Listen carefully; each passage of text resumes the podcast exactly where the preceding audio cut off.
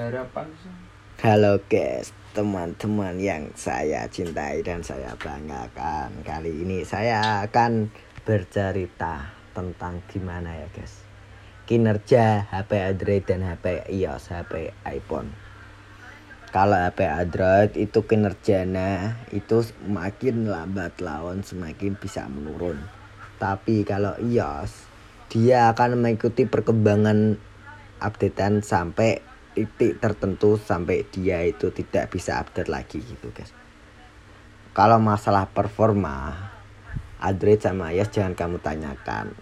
Android itu cetik cetik ngi ngi gitu guys.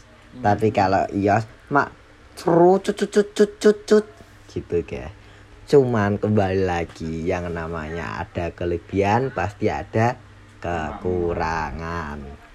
Kalau Android itu biasanya dia itu menang di baterainya guys. Rata-rata baterai Android itu bisa tahan sampai satu hari full.